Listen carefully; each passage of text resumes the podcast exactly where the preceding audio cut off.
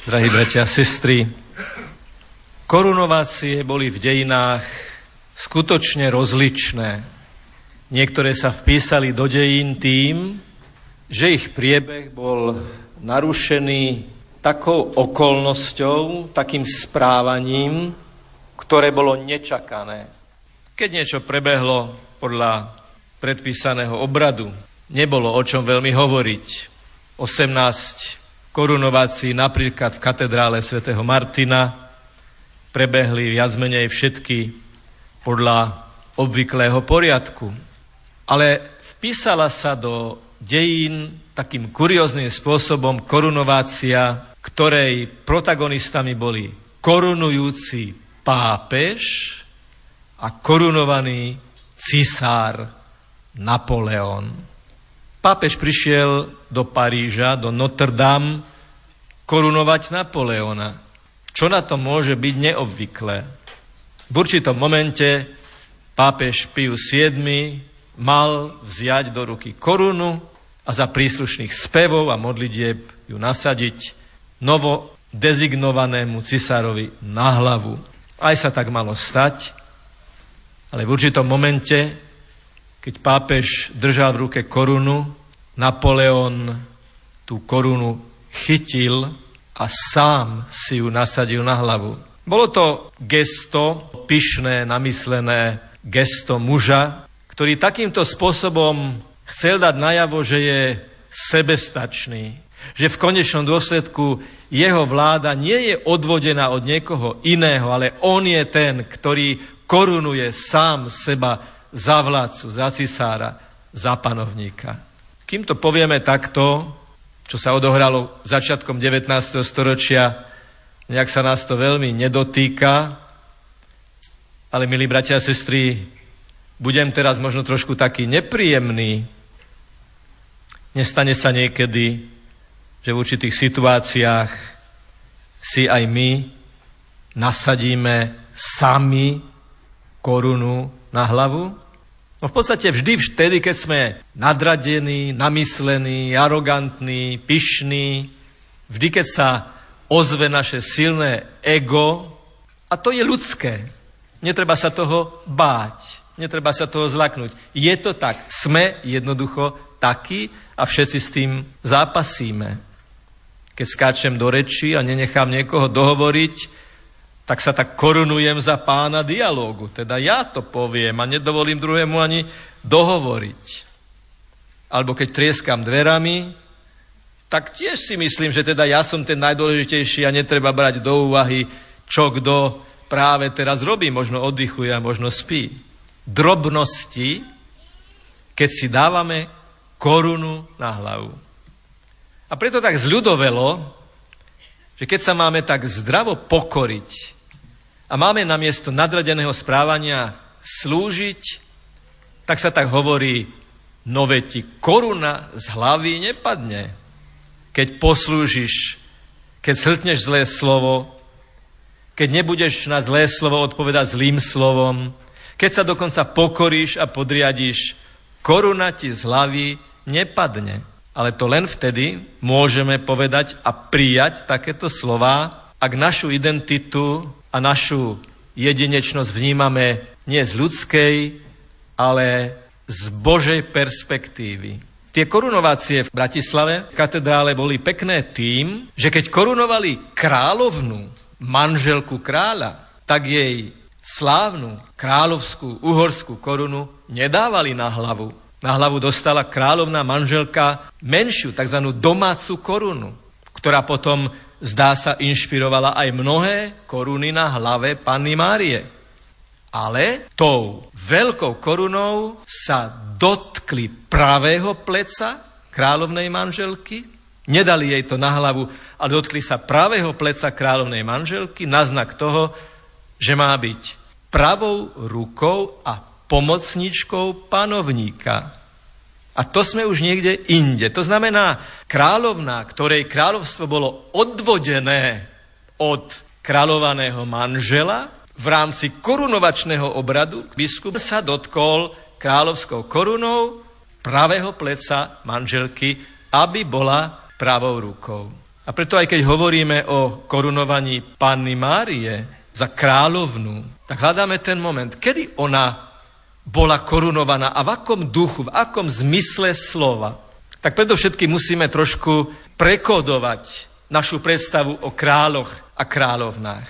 Lebo my ľudia tejto modernej éry, keď žijeme v 21. storočí, určitej konkrétnej politickej, kultúrnej, spoločenskej, duchovnej atmosfére, si povedzme celkom rovno, že slova kráľ a kráľovna a koruna a korunovácie nám znejú len a čisto historicky. Nedotýka sa nás to nejak osobne, nevnímame to dokonca ako niečo, čo by mohlo vstúpiť do nášho každodenného života. Preto to musíme prekodovať a síce biblicky. Bol ukrižovaný Ježiš korunovaný? Bol. Bol korunovaný trním? Bol. Bola tá korunovácia výsmešná? Keď pôjdete do Jeruzalema a pôjdete na to námestie, kde sa zachovala tá dlažba dodnes, Litostrotos, a kde sú tie šachovnice, kde si oni hádzali v kocky, tam hrali rímsky vojaci s Ježišom tú tzv. hru na kráľa ktorá v podstate bola tiež postavená na píche. Odsúdenca dali do rúk vojakom a povedali, kým ho nepopravíme, robte si s ním, čo chcete. A tak mohli si vychutnať, že majú nad niekým moc, že niekoho môžu byť, gňaviť, vysmievať, týrať, až kým ho nepopravia. Prosím, toto je kontext, toto sú súvislosti, v ktorých bol Ježiš korunovaný trním. A pýtam sa, Ježiš na tróne kríža kráľoval? Bol potúpeným mužom bezmocným? Alebo kráľoval aj z trónu, ktorý sa volá kríž? Keď sa Ježiš modlil za tých, ktorí ho ukrižovali, keď odovzdával svojho ducha otcovi, kráľoval, bol pánom a kráľom, zvrchovaným pánom a kráľom situácie, keď uprostred odmietnutia, nenávisti, zavrhnutia, zrady ešte aj zo strany svojich najbližších, kráľoval nepodmienenou láskou, keď sa dokázal modliť za tých, ktorí ho ukrižovali a korunovali trním. On mal na hlave trňovú korunu, tá bolela, pichala, krvácala jeho hlava. Turinské plátno nám to veľmi jasným spôsobom dokumentuje. Tam nemáme dôvod pochybovať o jeho právosti. A on z tej koruny, korunovaný trním, urobil tú najskutočnejšiu kráľovskú korunu, lebo ako povedal, keď umýval nohy svojim apoštolom, moje kráľovstvo nie je z tohto sveta, moje kráľovstvo nie je o moci, o nadradenosti, o odstupe, o pohrdaní. Moje kráľovstvo je o službe. Moje kráľovstvo je o obeti. Moje kráľovstvo je o vydanosti. Napokon a zvrchovanie. Moje kráľovstvo je o tej láske, ktorá sa obetuje, dáva, vystupuje zo seba a vtedy nám koruna z hlavy nepadne, keď slúžime ako slúžil on. Asi už tušíte, drahí bratia a sestry, kam smerujem otázkou, ktorú zopakujem. Kedy bola Panna Mária korunovaná za našu matku a paniu a kráľovnu? Ona stojí pod krížom. Na kríži vidí zomierať svojho stýraného, krvácajúceho dusiaceho sa syna. A stále má v pamäti slova, ktoré ale počula na začiatku tohto príbehu, že jeho kráľovstvu nebude konca. Neuvedomujeme si, že aké hlboké slova nádeje sú, keď v tejto situácii, keď žena nádeje stojí pod krížom a hoci vidí, čo vidí, predsa verí, že jeho kráľovstvu nebude konca a tá trňová koruna nie je fiasko, ale láska napriek tej korune strnia je víťazstvo. Už tam začína z mŕtvych stane. Už tam začína víťazstvo nad smrťou. Hľa tvoja matka, hľa tvoj syn. Akú to má logiku, keď je všetkému koniec, keď Ježiš zomiera, keď ho za chvíľu pochovajú a ešte budú tvrdiť, že ukradli jeho telo. Aký to má zmysel v tejto konečnej situácii, keď je konečná, keď je všetkému koniec, keď je všetko beznádejné. Aký zmysel má v tejto situácii hovoriť ešte hľa tvoja matka, hľa tvoj syn. Má to veľký zmysel. On korunuje pannu Máriu za našu matku, za našu kráľovnú, ktorá nás bude neustále viesť k svojmu synovi aj cez tie tri dni fiaska Golgoty, keď sa zdalo, že je všetkému koniec. Čo je úlohou Panny Márie? Čo je poverením Panny Márie, matky a kráľovnej? Je tu pred nami táto socha a pod ňou nápis. Som nielen kráľovnou neba, ale i matkou milosrdenstva a tvojou matkou. To sú slová pána Ježiša, ktoré povedal sestre Faustíne. A všimnite si tú formuláciu, pretože je to presne o tomto som nielen kráľovnou neba, alebo inak povedané, som takou kráľovnou neba, že som matkou milosrdenstva, ktoré som videla na kríži. Keď ma môj syn korunoval, trním korunovaný a modlil sa za tých, ktorí ho ukrižovali, za tých, ktorí ho zradili, za tých, ktorí by tam byť mali a neboli a povedal, že som si ich matka, ich matka, ich, tých zradcov, tých, ktorých tam neboli, tých, ktorí ho ukrižovali, nás všetkých, ktorí sme toľkokrát Pána Ježiša zradili, keď sme spáchali hriech, matkou milosrdenstva. Tá vrcholná lekcia milosrdenstva bola na kríži, kde Pána Mária bola korunovaná za matku milosrdenstva, ale aby to bolo ešte osobnejšie a ešte jasnejšie, je tam ten fascinujúci posledný riadok, ktorý si musíme všetci zobrať osobne, tvojou matkou. Sú to nielen slová, ktoré hovorí Panna Mária, sestre Faustíne, ale hovorí ich aj tebe a hovorí ich aj mne. Som tvojou matkou. Priatelia, kedy budeme korunovať, kedy korunujeme Pannu Máriu za našu matku, za našu kráľovnu. Teda za najvyšší vzor našej cesty k Ježišovi, za tú, ktorá bude našou sprievodkyňou po klukatých cestách. Viete, čo sa dialo na Titaniku v posledných chvíľach? Keď už všetci vedeli, ktorí sa nedostali na záchranné člny, že behom niekoľkých sekúnd im hrozí smrť. Bol tam kňaz, ktorý sa volal Tomás Biles a ďalší sa volal Perušic a ďalší sa volal Montvila a ponúkli ľuďom modlitbu ruženca. Modlili sa ruženec. A v tej chvíli sa tie posledné slova ruženca tak veľmi dramaticky stretli pro za nás hriešných teraz i v hodinu smrti našej. Ale to teraz, ktoré oni zažívali, bola hodina ich smrti. Tam sa to teraz a hodina smrti zliali, lebo oni vedeli, najmä keď sa tá loď už postavila a oni už sotva vyseli na tej vrchnej časti a zrazu sa to rýchlo posunulo do vody a oni zomreli. Títo kňazi, ktorí sa modlili ruženec, Všetci traja odmietli nastúpiť do záchranných člnov a do poslednej chvíle zostali s tými, s ktorými sa modlili. Jednému z nich dokonca povedali, vy ako kňaz ste členom posadky a máte právo nastúpiť do tej lode. Nie, ja tu zostanem s tými, s ktorými sa modlím. Máme rôzne titaniky v našom živote, keď sa nám zdá, že ideme k vode, že ideme ku dnu. A vtedy povedať, Mária, pomôž, Mária, buď so mnou, Mária, nedaj mi padnúť do hriechu, Mária, nedaj mi ponoriť sa do bahna a do blata pokušenia a hriechu, do ktorého ma strha zlý duch. Veď prosíme tu, ktorá rozdrví hlavu draka. To je ona, naša kráľovna, naša pani, naša matka.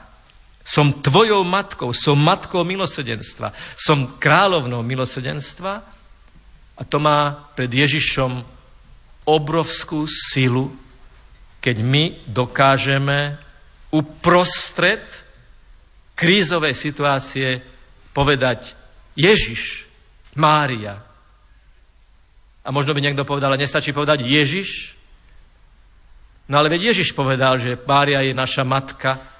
To nemôže byť konkurencia, to nemôže stať proti sebe, to patrí jedno k druhému. Hľa tvoja matka, hovorí Ježiš korunovaný trním, keď ju korunuje za našu matku. A biskup Tomáš pred niekoľkými rokmi, keď mal pri týchto príležitostiach príhovor tu prítomným veriacím, teda aj vám, povedal, čo odtiaľto odnesiete, keď odtiaľto pôjdete domov. A pýta sa, na čo práve myslíme, na čo práve myslíte. A cítil som z tých slov tej homílie tú túžbu, aby sme Pannu Máriu aj pána Ježiša neodsúvali do minulosti, ale prijali ju do každej sekundy aj tých najprofánejších momentov nášho života. Lebo ak je Panna Mária naša matka, je aj matkou nášho profesionálneho života, nášho vzťahového života, nášho života intimného akéhokoľvek. Je tam, je vždy tam, ako matka, ktorá vidí a pozná všetko. Keď ste prišli, keď sme prišli domov ako deti a chceli sme niečo pred mamou zatajiť, mama sa pozrela a povedala, no, čo sa deje, povedz. Matka vie. Matka vie, čo je v srdci človeka a je škoda to pred ňou skrývať. Dnes prežijeme dva mimoriadné marianské momenty, pretože naša matka Pána Mária Královna, Matka milosedenstva, je eucharistická žena. Sme tu kňazi a budeme za chvíľu prežívať vrchol nášho dňa, lebo vždy, keď na omši vyslovujeme slova eucharistického premenenia, toto je moje telo, toto je moja krv, vtedy prežívame najhlbšiu identitu, vtedy sa dotýkame najhlbšieho jadra, prečo sme kňazi. Kňazi sme najintenzívnejšie vtedy, keď premieňame Eucharistiu a keď premieňame hriešnika, keď mu dávame rozrešenie. A viete, ako nazývali už v prvých storočiach cirkevní spisovatelia eucharistické premenenie? Predlžené, aktualizované vtelenie, inkarnáciu. Povedali a hovorili a písali, rozímali, meditovali. Veď ten istý svetý duch, mocný, tvorivý duch Boží, duch svetý, ktorý pred 2000 rokmi pri zvestovaní zatúnil pannu a ona sa stala matkou Ježiša Krista a ona povedala, nech sa mi stane podľa tvojho slova, túžobne, iniciatívne, radosne, z hĺbky svojho srdca, ten istý svetý duch bude vanúť, keď vyslovíme prepodstatňujúce slova. Ten istý duch, ten istý, tak isto mocný, tvorivý duch spôsobí, že chlieb a víno sa premenia na Ježišovo telo a Ježišovú krv. A viete, kedy budete mimoriadne mariansky? Kedy budete istým spôsobom intronizovať pannu Máriu vo svojom srdci a nasledovať jej príklad? keď sem prídete a my vám pred oči zdvihneme premenenú hostiu so slovami telo Kristovo, to je tvoje zvestovanie dnes, tu, v tejto chvíli, je to tvoje zvestovanie, že to je Ježiš, ten chlieb z neba, ktorý ideš prijať. A preto skúsme s duchom Panny Márie, kráľovnej a matky, odpoveda to naše amen nie preto, že sme zvykli, pretože musíme, pretože sa to robí, pretože sa to patrí, ale pretože dnes znovu z hĺbky srdca z hĺbky našej viery, z hĺbky nášho presvedčenia a vydanosti pánovi hovoríme znovu to naše neopakovateľné, dnešné, jedinečné Amen. Na čo práve myslíte a čo si odnesiete domov? Pane, myslíme na Teba a otvárame Ti všetky naše aktuálne životné situácie. To rozpoloženie, toto Ti vydávam, toto Ti otváram, čo je práve teraz vo mne, v tejto chvíli. Nie kedysi, nie raz na budúce, teraz. A vtedy budeme verní s Panou Máriou, ak budeme podľa Panny Márie každú chvíľu nášho života žiť v tejto vernosti. Aby sme raz, aj my, nie v dramatických chvíľach Titaniku, ale keď budeme vedieť, že dýchame posledný krát, že nám dotlka srdce, že končíme našu životnú puť, vedeli povedať s toľkými svetými, so sestrou Faustínou, s Maximiliánom Kolbe, so sestrou Zdenkou, s Ankou Kolesárovou. Ježiš, Mária, nemáme lepších sprievodcov do väčšného života ako ich, ktorých sme prijali už na našej životnej ceste za top autority nášho duchovného prežívania. Korunovaného kráľa Ježiša a korunovanej z neho odvodenej a jemu pomáhajúcej kráľovnej neba Panny Márie. A raz budeme, a v to dúfame, a to vyznávame, spievať hymnu z väčšnej chvály aj s Pannou Máriou, Ježišovi i trojedinému Bohu. Najlepšou prípravou na to je nasledujúce sústredené tu a teraz aktuálne prežitie všetkého, čo odznie, modlitby, gesta, symboly a potom ten vrchol v svetom príjmaní. Stretnutie so samotným kráľom, ktorý nás raz chce mať vo svojom kráľovstve. Už tu a teraz môžeme preto urobiť niečo veľmi vynimočné, významné a dôležité. Nech je pochválený Pán Ježiš Kristus.